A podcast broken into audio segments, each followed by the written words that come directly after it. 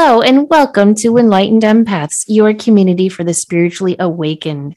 This week, Denise and I get to share questions and stories that you all have sent to us, which we always adore. We love being able to hear from you all and share with the community some questions and topics of interest that we're all thinking about.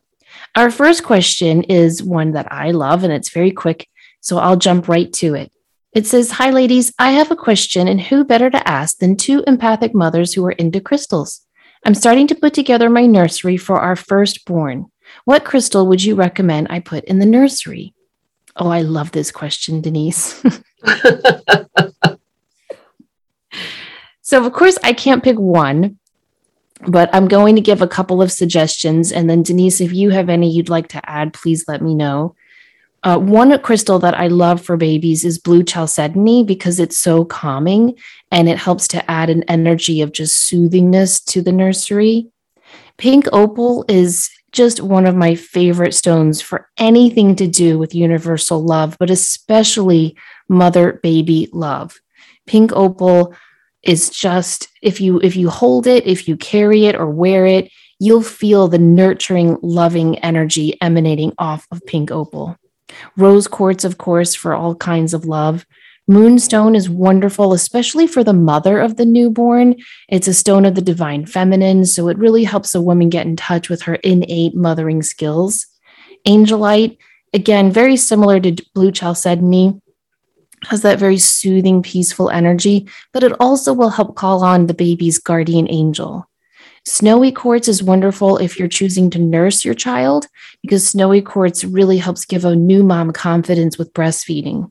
Black tourmaline for protection in case your child gets anxious or has separation anxiety at night. Having black tourmaline on the windowsills can be very, very grounding and protecting. And then amethyst, of course, which is the all healer. So it's just a wonderful stone to ensure sweet dreams and to infuse the nursery with the healing energy. Do you think I uh-huh. covered most of them? Oh, oh yes, and then some. So okay. that that's absolutely beautiful. Beautiful, beautiful information. And congratulations uh, on your new baby. Yes, that's so exciting, especially with that first one. Our next one, I have a question as I'm listening to the episode with Jean Haner. She mentioned there are empaths who manifest pain or feelings from others physically in themselves. Even though my ex husband was extremely stubborn and not empathic toward my feelings and thoughts, he did have these weird physical issues that started after every fight we had. After a very bad fight, he was sick for two weeks. Doctors couldn't pinpoint what it was, and it would go away on its own. This would happen with other things also when family or friends were going through something that had nothing to do with him. He is a codependent people pleaser, and aside from his actual duties at home, he would go out of his way to help others who didn't ask for it. My question is could a person who is very unaware of his surroundings and himself, who is pretty stubborn and not very open to other people's ideas, also be an empath? My ex still puzzles me because he's both he has both narcissistic traits, but also very empathic traits and his overall very scattered brain and extremely unaware. I've always expected he has ADHD, though it was never diagnosed. But I wonder how mental disorders like that would affect someone's empathic abilities. My other theory is that is deep down an empath who's suppressed his authentic self. And as he's being controlled by his father, he can't even become the empath he was meant to be. I think these all could be related, but maybe not. Would love to hear your thoughts. Uh, personally, I do. I've, and, you know, you wonder is if you share space with anyone, you start to meld with their energy. And I really, I, you can look at that with your children, with roommates you might have had, with even if you, what is that they say, you're uh, a compilation of the five people you spend the most time with. So I think that this is uh, very true. Also, I, I, get this because, uh, you know, my ex husband, very intelligent man, had an amazing, amazing gift with with animals. Like I, I watched this man do incredible things with animals, and it, so there's a level of empathy and compassion in there that wasn't always shown quite as clearly in other aspects of his life. Do I think he was an empath? Yes. Do I think that he kind of shut that down? Yes. Do I think it came out in certain areas? Yes. So I think that this person is absolutely spot on. And as far as feeling the physical symptoms, that also goes back to that energy connection. And for a lot of us as empaths, we do feel someone's physical illness or they're upset, or especially if we're really closely corded to them. Beautifully said. You know, I've read that if you're raised by a narcissist, very often you will become a narcissist yourself as a way of protecting yourself from the energetic arrows of the narcissist. And so I wonder if she's right in that at his heart, like you're saying, Denise, he is an empath, but he's worn the armor of narcissism to protect himself. And, you know, if he could just put those walls down, his true self would emerge. Mm-hmm. That's a good point. And then again, everything is a spectrum. And so I think we can all have empathic tendencies and sometimes we can all have narcissistic tendencies. So it could just be a spectrum and he runs the gamut. But I think considering that she said his dad was a bit of a narcissist, it might be a protective mode. Right. Okay. Our next question says, you mentioned soul path number on a recent episode, and I'm curious to learn more. So, of course, I Googled it. My soul path number is a five. Fives are adventurous, risk taking, adapting quickly to new environments. This does not resonate with me at all. I resonated more with the two soul path, which is also my Enneagram number. What could this mean? I'm eager to learn more. Okay, so I think she's talking about her life path number. If you add up all the numbers in your birth date, you'll get three main numbers. Your day number is your soul number. It's kind of the uh, your instinctual energy that you're drawn to. If you add up your month and day, that's your personality number, which is how you express yourself to the world. And then if you add up all the numbers in your birth date, that's your life path number. And it's not so much who you are right now, it's more an, an arrow pointing to who you're supposed to be. You know how, same with astrology, they say that your sign isn't so much who you are, but who you're here to learn to be. It's very similar with the life path number. So it could be that, yes, you resonate with the two because that's who you are now, but you're also here to learn how to be more adventurous, how to take more risks, how to adapt more quickly to new environments. And then there's other aspects to the five that a lot of people don't always talk about. I call fives rebels with a cause. They're very empathic. They feel things deeply. They are incredibly loyal friends and family members. They love family traditions and being around long time, lifetime friends. They always see injustice and they will fight hard for it. It's fascinating. If you do the life paths of the founding fathers, you will find the number, you will find the number five everywhere in their birth dates. So uh, it's that's why I call it the rebel with a cause because fives will fight for the underdog. They will always work hard to make sure everyone is happy and harmonious, which is kind of like a two. So I would invite you to do more research on that, but I would also suggest that you look at that five life path number not so much as who you are now, but who your higher self is striving to learn how to become a little bit more like that. Oh, very, very well said. Lots of good information. Thank you. Thank you. You're welcome. Uh, our next one, just wanted to send a little message to share a couple synchronicities, and particularly one I had this week that relates to your podcast. I think these casualties that move our heart and surprise our mind, as little as they can be, are little gifts and an opportunity to share some smiles. For years, but more intensely for the past couple of years, I've been researching and meditating often about topics I feel more and more drawn to. As for psychology, personal growth, body, energy and spirit, death, past lives. A couple weeks ago, while traveling with my family around Chicago and surroundings, I began reading The Gift, a book by Edith Eger, a Holocaust survivor and psychologist still working and writing in La Jolla, California. So while in Illinois, in a car ride from Evanston to the airport, I happened to briefly see a Holocaust museum roof and title from my window. I was surprised to see that there and at that time. So I wondered, is that possible? And researched about it to find that indeed there is a Holocaust museum and educational center at the same spot, and some of the survivors that made it to the US were responsible for this initiative. Then this week, while surfing online, I read something about indigo children and felt somehow drawn to research about this phenomenon I'd heard about last year, but knew very little about. And while reading about it, I found out about crystal children and even a video on YouTube where Gary Zukav and other personalities explore this term. I still had to finish the video in my research when a couple days ago. I checked my podcast subscription to listen to something interesting or relaxing while walking my dog and happened to see your latest podcast episode, Indigos, Crystals, and Rainbows. My mind was blown away again. Was it possible that people have similar interests could also have a tendency to research and explore the same topics at the same time? I don't know, but I love the idea that everything is connected in a good way. Though times we can get lost in despair when things don't make sense or we feel helpless. I, I love the, the style this person writes with to start with. Very, very nice flow. Um, but also, yes, I've read that book. It's fantastic. And I think a lot of, we get a lot of notes from people. Oh my God, I was just thinking about that. And then you did a show on it. Or I, or, you know, that it, it is very synchronous. And that goes back to what I'm always yammering on about, about how we're all tapping into that collective energy. So, is this a topic that we all need to look at right now to really kind of solidify with ourselves that we are all in this together? I love the, the serendipitous part of, you know, be reading that book, look out the window, see the Holocaust Museum, follow through. Yes, it's there.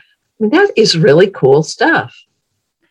It really is. And it just goes to prove that there is a collective unconscious, as you said, that we're all connected to.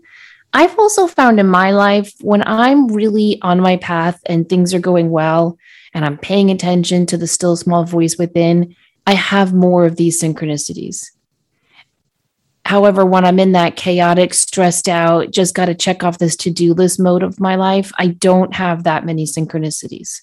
So there's something about being tuned in, turned on, connected to the collective that somehow inspires more of these to happen. Do you find that to be true? Very much so. Very, very much so. Yeah. So I would also say to this listener, take this as a sign to keep on researching connecting because you're you're on the right path. Yes. Okay. Our next one is kind of a big question.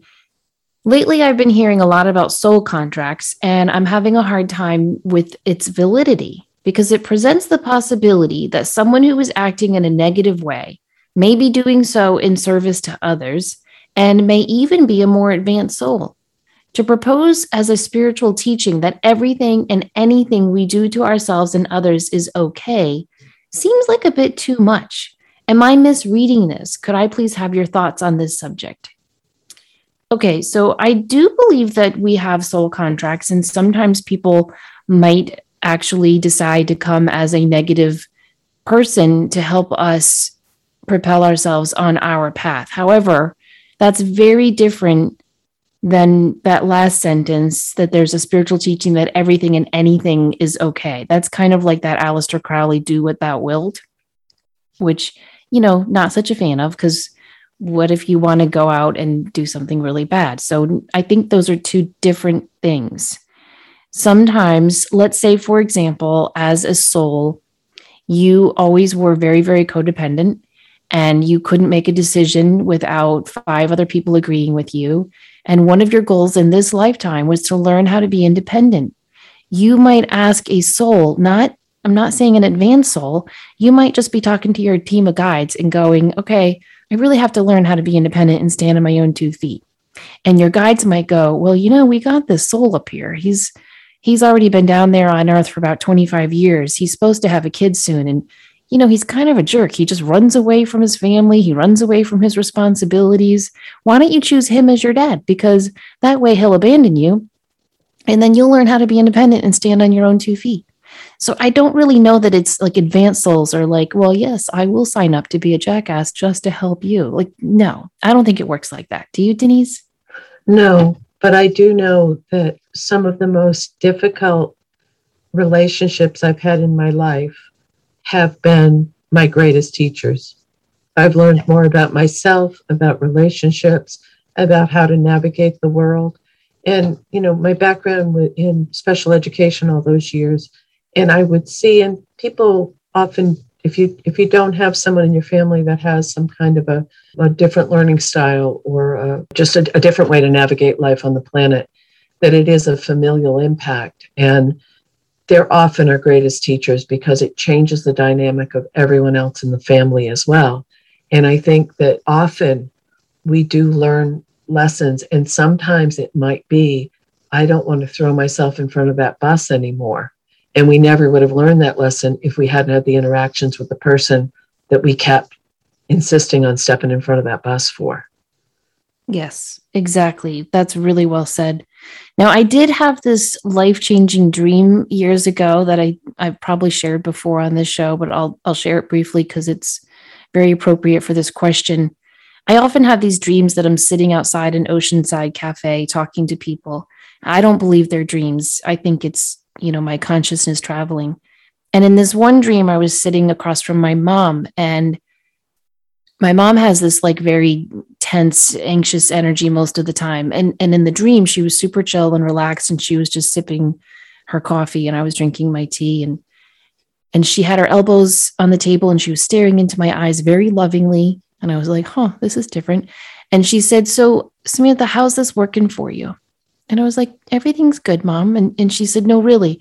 When you asked me to incarnate as a true bitch to help you learn and grow, I agreed. But it's hard. It's a lot harder than I thought. And I reached for her hands and I said, I'm so sorry. I know this is hard, but it's helping me so much more than you can know. And she squeezed my hands back, and that was my dream. Wow. And so I do think that sometimes souls will agree to incarnate as difficult people. Um, this whole idea of advanced soul, old soul, young soul, new soul, hip, cool, not cool soul, I, I don't like the the hierarchy. Do you know what I mean? Mm-hmm. I don't know. Right. Something about me just resists that.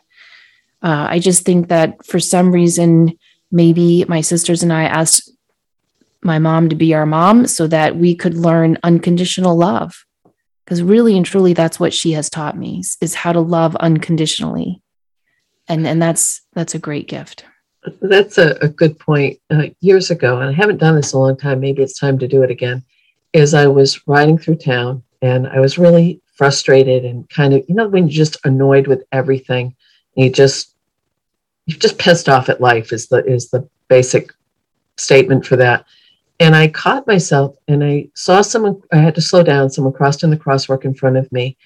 And for like a millisecond, I thought, see the soul light. And so the rest of the drive home, I thought, every single person that I'm seeing, look for that soul seed, look for that light. And I would like visualize this little light in their chest, like they're like that was who they really were. And it changed my whole level because exactly what you're saying. Obviously, some of us have done this this uh, experience many, many times. We're at a different level. We've reached something else, or we're not. But it doesn't make it doesn't make a difference. We're all in here together, and we all came to do something specific for our own soul work. Look for the soul light. That is perfect. Thank you for sharing that. Oh, you're welcome. I think it was more of a reminder of myself to to remember that because it's very frustrating in the world right now for a lot of people. It is. Uh, our next one, thank you so much for your recent podcast on judgment. I think y'all brought up the concept that we're fatigued from judging so much. I've also heard that sometimes we aren't actually tired, but are instead feeling unfulfilled. After listening to your podcast, I made a list of things I feel like I judge myself about or get exhausted at the thought of doing. After I made the list, I grabbed my Oracle deck. From there, I journaled and allowed whatever comes up to come up. I'll share one of them both as an example and one I think resonates with a lot of us. The example I just myself for my creativity, having passions for my creations and wanting to create. The card that I pulled was the giveaway from the Mystical Shaman Oracle deck, which reminded me that when I create things, recently I focused too much on how I want others to receive it and how I want to feel about it instead of enjoying the process of creating. The card also mentioned the need to heal feelings of scarcity and open myself to abundance. Growing up, I remember sometimes my creations were viewed as using too much paper. Also, I didn't want to create something that would be a waste of supplies. like it wouldn't be good enough to use my precious art resources. Part of me even used to believe that I only had so much creation available in my body. To me, creation was finite in many ways. Maya Angelou said it best you can't use up creativity. The more you use, the more you have. This has helped me a lot. The card description also suggested I offer thanks and be open. When I tried to do this, sometimes it was rejected. I used judgment as a protective mechanism to keep me from feeling rejection again. Of course, rejection is a part of life, and I can't stop living and being closed off due to fear of that feeling. Feelings are impermanent and will pass if I allow them to. Just by writing it out, I felt some of the tension I had melt away. Sometimes, for me at least, awareness of what's going on in the subconscious is enough for my body mind to release what it was holding on to. Well, first and foremost, thank you so much for sharing that. And I, I agree very much that I think this will help a lot of our listeners who are, you know, creatives, but who are also trying to navigate, you know, is there enough? Do I have enough? What, am I enough? And I agree that that creativity, and that's a sign I get a lot in readings, is I'll see my, my sign for creativity is this water whooshing over a dam out in the woods. And sometimes I'll see like a plexiglass wall, like someone can't access their creativity. And usually when I see that, it means that that's what helps people, helps the person kind of shut their mind off and get clarity. I also, with the, by writing it out, that's why I'm such a huge, huge advocate and proponent for journaling, is that it allows you to tap into your own inner knowing and light and your own expression without having to explain it to anyone else or validate it to anyone else. I think it's so important to look at how we judge ourselves as well. You know, what are you judging yourself for? And the fact that this listener focused on the creativity, that's a big one. But just the exercise of at night thinking, what did I judge myself harshly for today? And writing about it or pulling a card for it. That is such a fantastic exercise for getting in touch with our shadow side because really when we find ourselves judging others is we're not really judging others. We're judging aspects of ourselves that we're repressing or not seeing. And so focusing on how are we judging ourselves is a wonderful way to prevent judging others but it's also a great way to truly get to know ourselves and what's blocking us and what we're really here to do. So I, I definitely appreciate you taking the time to send this and i hope it inspires other people listening to try this exercise for themselves if we could just be more kind to ourselves, what a better world this would be. Mm-hmm. Okay, our next question says I've been a listener for a few years now with a little break in between. I remember when I first discovered your show, I listened to multiple episodes a day. I felt seen for the first time ever. I found my tribe. There would be times when you all talk about spirit, and I would get scared. I think ultimately I let fear take over and I had to stop listening for a while. I once wrote to Samantha for a reading asking if I should leave the hair salon I was working at because there was a lot of negative energy. Samantha, your response gave me chills and was spot on. You told me it was not the right time to leave, and you were right. Fast forward two years, and I finally left. I've been focusing on slowing down and taking care of myself, and I'm back listening to the show religiously. I recently purchased Samantha's Be Your Own Psychic course and crystals for psychic development. I almost purchased a new green aventurine bracelet because I had lost mine, but for some reason I hesitated. A week later, I went to do a sensory deprivation float, and they told me I left my green aventurine bracelet there last time, so it came back to me. I found all of this interesting. When I was in the float tank, I kept feeling a sensation on my right leg. It felt like a caress or a tickle. I was just trying to breathe through it, not focusing on it too much. I started to envision myself in a forest like area laying in a pond floating. I saw a creature on land with his hand in the water. He looked kind of like a gremlin or like a golem, but he was smiling. He was caressing my leg, trying to get me to go toward him, and I was resisting. I kept telling myself that I'm safe and I'm okay and focused on my breathing. I wanted to open the pod and get out, but I thought to myself, this is silly. This isn't real. This creature can't harm me. My heart was racing. I focused on my breath and called on angels for some comfort. I kept seeing Mother Mary, a giant figure above me, and asked her to keep me safe. I began to relax and my heart slowed down. I started to fall asleep, and I was so confident in myself, thinking that When things get scary, I know I will make it through. Then the creature came back and it started all over again. I was able to leave there feeling somewhat relaxed and okay, but this did scare me a bit. I'm wondering if either of you have insight on what this could mean. Maybe next time I should not try to resist so hard and see if this creature that scares me has anything to offer. Is it something I should avoid? I think exploring my intuition has always scared me, and I don't quite have that trust yet. I'm working on it, but if either of you have any advice or insight, I'd love to hear it. Okay, so I think that's a fascinating story and question because she talks, Denise, about listening to our show and then kind of getting scared and taking a break and then coming back. So the theme of fear and scare, being scared and resisting this whole world uh, comes back again and again and again. And yet, if you notice when she does follow her intuition, like with the green aventurine bracelet, it always works out. And what I have known in my own life and helping students learn to be intuitive themselves is that when you firmly commit to this path, when you 100% say, I am an intuitive spiritual being having a human experience and I am committed to working for the light of the universe, you will, in my opinion, be scared back to that in between stage of, yeah, sometimes I work for the light, sometimes I just pay my bills. And what you have to do is keep going through those scary experiences, and they will taper off and then completely go away. And so, my initial feeling is that this creepy little gremlin thing was a manifestation of her fear. And the fact that she was able to stay in that pod, which th- think about that. You're floating in water in this dark pod where you kind of feel trapped. It's like a, I mean, in those moments, it can feel like a coffin of water, right? You're just stuck in this little pod and you're supposed to be relaxed and chilled. And yet you're having this feeling of someone petting your leg and it's a gremlin. That's scary. And yet she was able to call on Mother Mary and pray her way through it, and it went away. And then it came back and she was able to pray her way through it.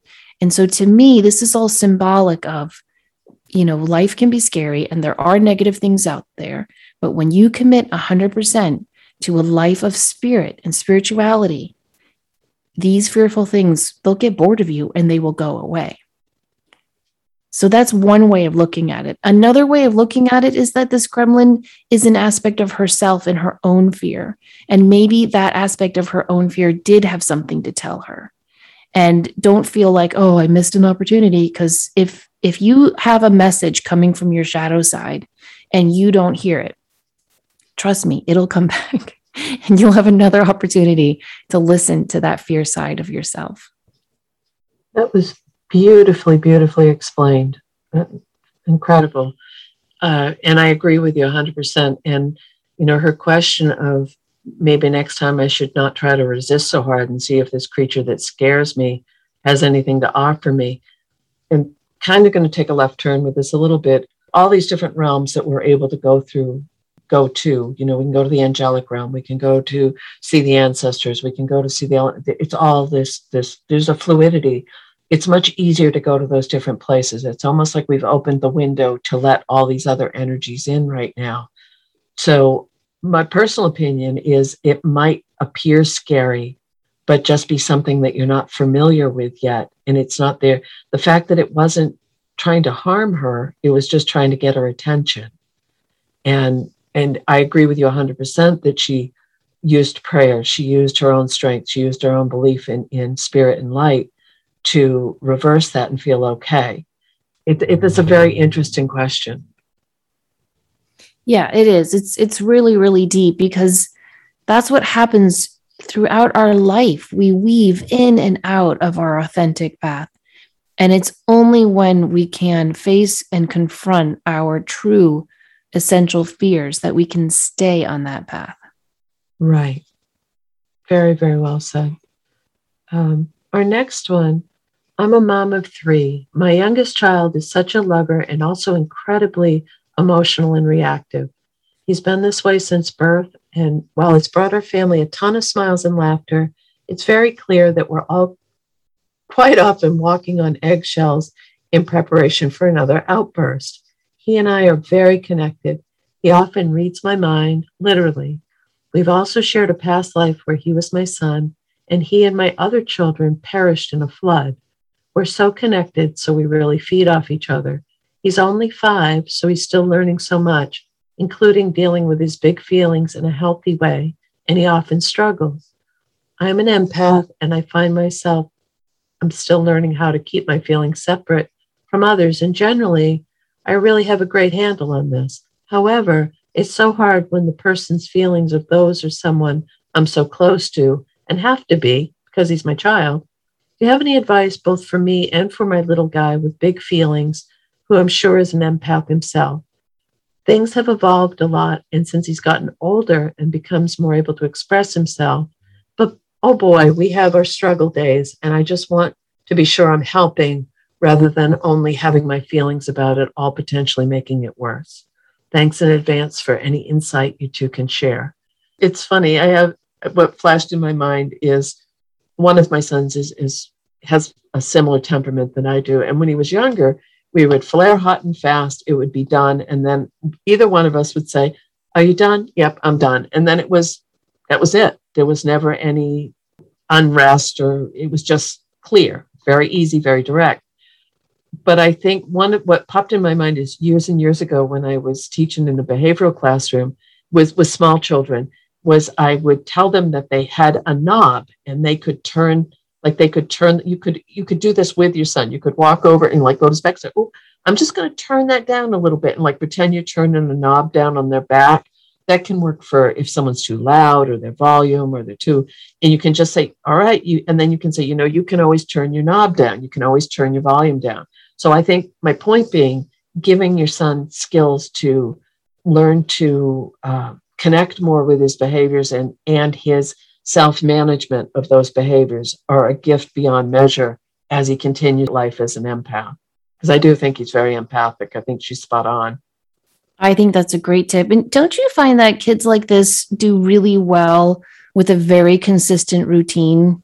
Mm-hmm. So that they know, like, we wake up every day, we do this, and then we go to bed at the same time every night, or every Tuesdays I have karate, or every Thursday we go to the library or whatever it might be. I feel like these types of adventurous and, and empathic and feeling emotional kids, I feel like they feel so much safer when there's a consistent schedule to their life. Yeah. And and pre-teaching the transitions where yes. we're going to leave in 10 minutes. So you need you have 10 more, and then we're going to get your coat. So like kind of getting them ready for what's coming up. And she didn't mention if there's any issues like in a school setting or public setting, but it can be the family dynamics as well. And, and that, because it, it's true, I think that so many times when our children may implode or, or melt down or just be challenging at home, but then they're doing fine out in public, please remember that you're giving them a safe place to let all of that out. So sometimes that's an important part of this as well, especially for a little empathic person, is they need a vent, they need a steam valve to kind of release all that stuff a little bit sometimes. Yes. And sometimes giving them the illusion of control. So yes. instead of saying, like, put on your shoes, we got to go in 10 minutes, say, okay, we've got to get ready to leave in 10 minutes. Do you want to wear your sneakers or your boots? Mm-hmm. Or instead of saying it's bedtime, get ready for bed, say, do you want to read a story before you put on your pajamas or after? Mm-hmm. Sometimes those little things, it helps a child feel like, okay, I'm not totally controlled by these mm-hmm. parents. right. All right. Our next one says Hello, I am an avid listener of psychic teachers. And just when I thought nobody could possibly resonate more deeply with me, Denise was introduced to me through this show. Thank you so much for all the knowledge, light, and inspiration you all share with the world. I just listened to your most recent episode about starseed children. And as an indigo myself and a mother to the most beautiful nonverbal crystal child, I loved every minute of it. I hadn't heard of the indigo in transition before, and this is definitely something I need to ponder. So thank you. I have a comment for Samantha. You're the one who taught me about how children chose either one or both of their parents. and that the soul doesn't spend much time in the womb during the first trimesters, that it just kind of pops in and out. I hadn't heard this before I listened to you talk about it on Psychic Teachers. But after that, I was able to see so clearly how that was true in my own life. When you spoke about your youngest daughter asking why you don't have any memories of your past lives together, I was stunned when you said you didn't know. I even started finishing that sentence for you in my own head when I was listening because I've heard you tell it several times before. Maybe I don't have the full picture, or maybe you never thought about it until she asked. But all I could think about is, of course you don't, because she chose her dad. She chose him and spent that time popping out to dance with him while he was in a coma. It almost seems like you planned for three pregnancies and had three souls waiting to come through, and he had one. Your older daughters were contracted to come together, but you split them up, so that checked off two pregnancies. Then maybe you felt you were always meant to have a boy because it was supposed to be his turn. But then your daughter is the one who came instead because your family really needed her. I feel that they I feel like she saw her dad in trouble and just knocked that poor little boy straight down to a grandchild role so that she could be part of the healing and journey you all needed. Just my theory, and hope it's okay to, that I shared it with you. Okay, Denise, I just love this because, first of all, this is a loyal listener. And for any new listeners, they're probably thinking, what the heck is she talking about? So I have three daughters. I've had several dreams and experiences that have showed me past lives that my older two daughters and I had together. My youngest daughter, I haven't had any of that, and it kind of bothers me.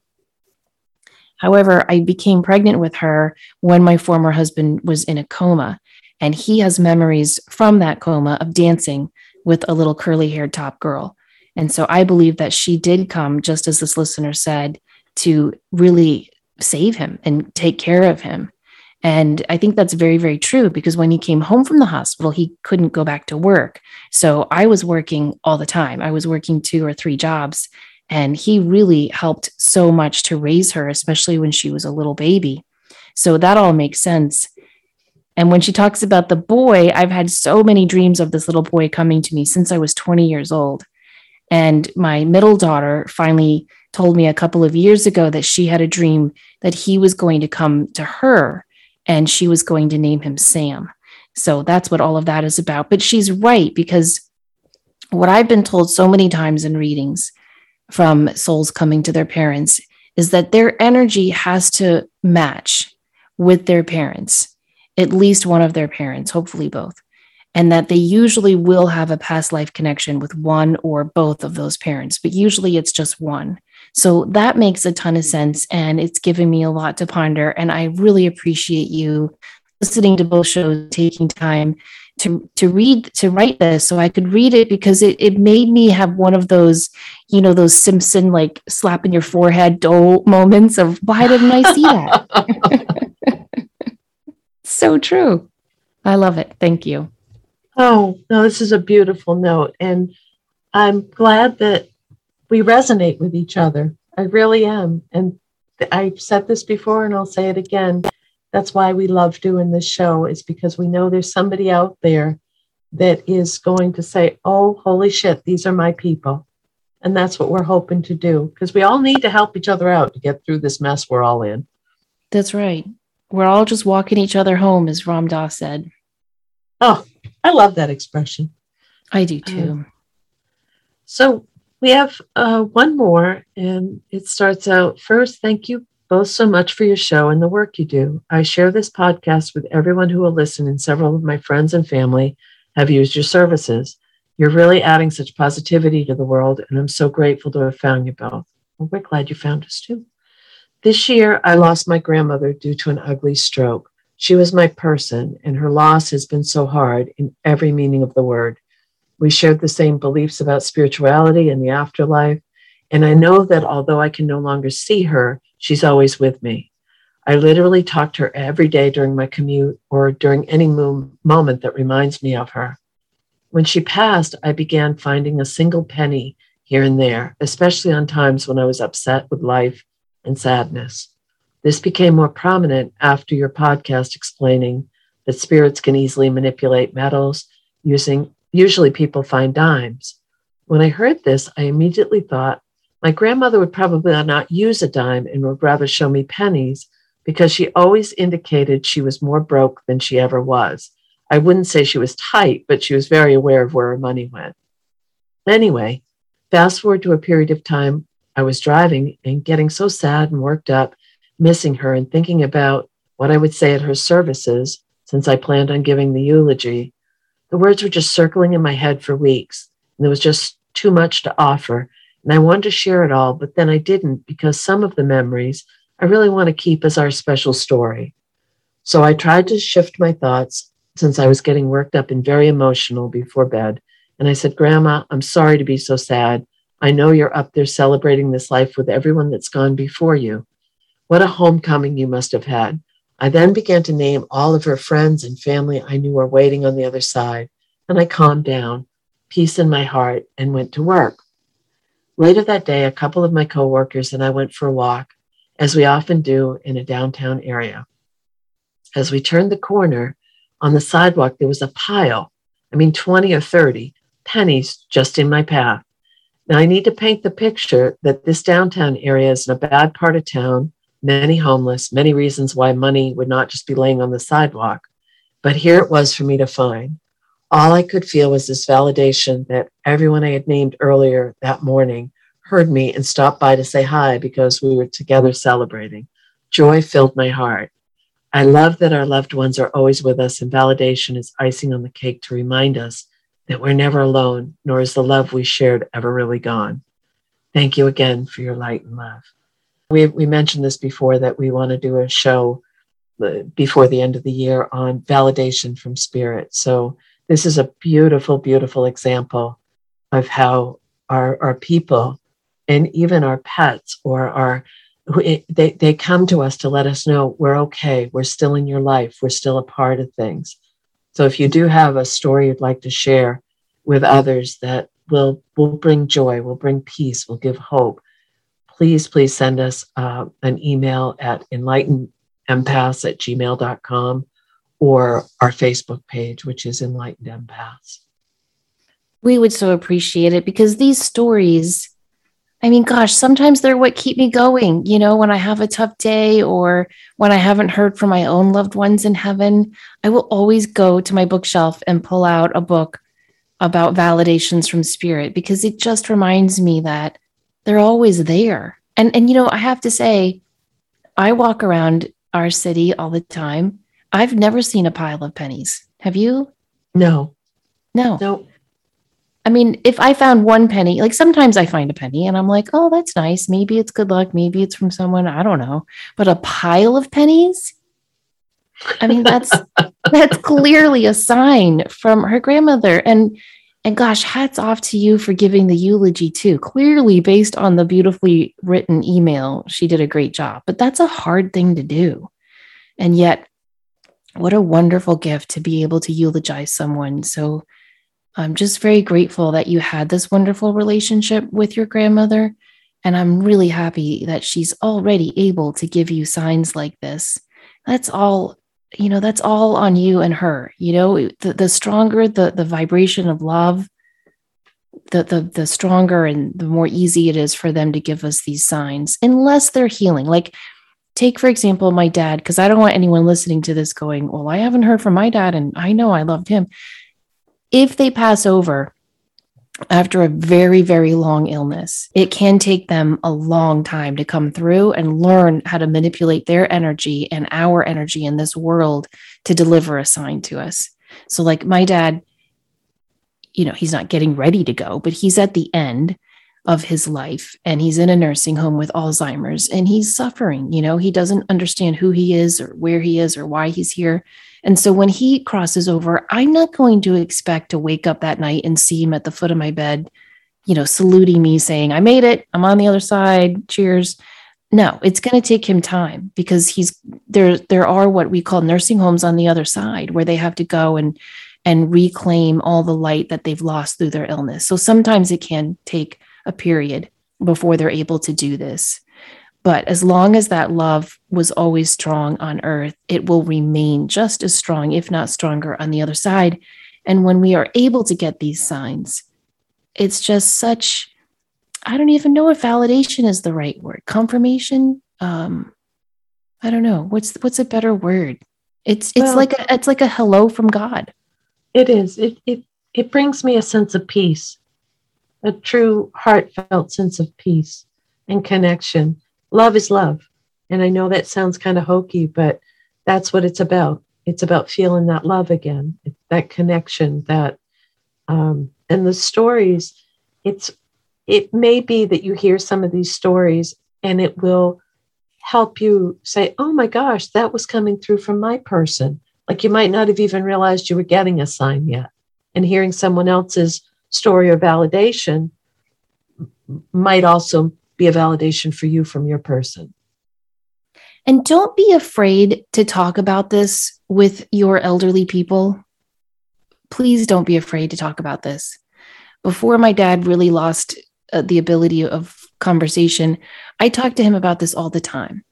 And when we were getting ready to transition him into the assisted living nursing home facility, I hate all those words. I said to him, you know, Dad, when it's your time to go, because he he asks all the time, like, why why does God still have me here? And I would say, you know, when it's your time to go, will you show me a blue bird? Mhm. And he said, yes, I'll show you a blue bird. I said, okay, any blue bird, a blue jay, a blue, I, I don't care, just a blue bird. Okay. Well, we move him into the facility. They have a pet blue bird Oh my goodness. in in this beautiful large cage. But you know what really pissed me off, Denise? I said to the nurses, who are wonderful, I cannot say enough about this facility or the nurses and the CNAs. They are beyond my expectations. But I said to them, What's the bird's name? Oh, I don't know. I have asked every staff, nobody named this Oh. bird who sings his heart out all the day long. So I named him Pedro. Is he a little tiny bird? He's a little tiny bluebird. And he Or what if he's a all the time. budgie? He might be a budgie. Ooh, okay. See, they don't even know that, and I, I'll take a picture because Okay. you, you would know that. Because they're sweet. They have a really sweet song. Yes, it's a beautiful, cheery little song, and he's Mhm. always hopping around in there, and everyone goes up and talks to him. He's got lots of company, but I feel like everyone deserves a name. Yes. Yes. And that for the animal people that are listening and for myself, I think they all have their own little personalities and soul lights and they're they're unique. So Yeah. yes, that's nice you gave them a name. Yeah, but so don't be afraid if you have a, a someone who's getting ready to transition. We're so afraid of death, you know, and we're so afraid to talk about it. But Right. I always I would read dad stories from Visions, Trips and Crowded Rooms and um, all sorts. I don't even know if he comprehended any of it, but I felt like his soul did. Mhm. And I would always say to him, like, when you go over, your dad will be there and your dog Slugger will greet you and you can come back and visit us. And if you have a hard time appearing in dreams, just show us a blue bird and we'll know there's daddy. oh, And I, I think we all should do that, you know, talk about it, be open about it. right. And it gives you something to to look forward to with knowing that your father knows that's what you need to see to know he's okay.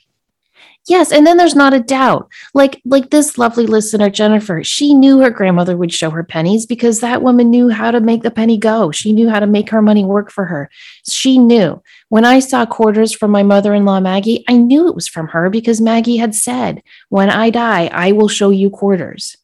Mhm. You know, so that's why I think it's so nice to already state what the sign will be. Like what would you like a 100 years from now, what would you show your boys? I, we've had this conversation before, and I'm not sure. I'm really not sure. I think it would be something different for each boy, to be honest with you. But I'm really sure it would be a nature sign because we all love nature so much and animals and and being out and about. But I'll give that some thought. Yeah, I think mine would be nature or music. We all, the three of us connect, or the, my three children and I, so the four of us, I can count some days. We all connect really well through music. So it might be through songs as well. Yeah, that would work as well. My ringtones for the boys are unique. The boys, they're grown men. They'll always be the boys, though. Uh, which your girls will always be the girls, won't they? Yes. Yeah. Oh, my mom Yeah. still calls me the baby. I was over her house and her cousin called and she said, What are you doing, Carol? And my mom said, I'm talking to the baby.